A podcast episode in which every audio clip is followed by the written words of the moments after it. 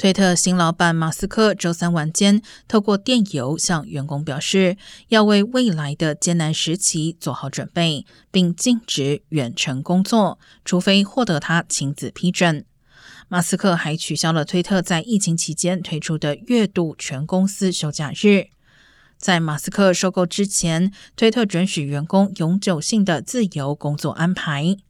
马斯克并且称，绝对的首要任务是找到并暂停所有机器人和垃圾信息。但在马斯克发送电邮前，推特首席信息安全官和首席合规官因不满一系列新转变而辞职。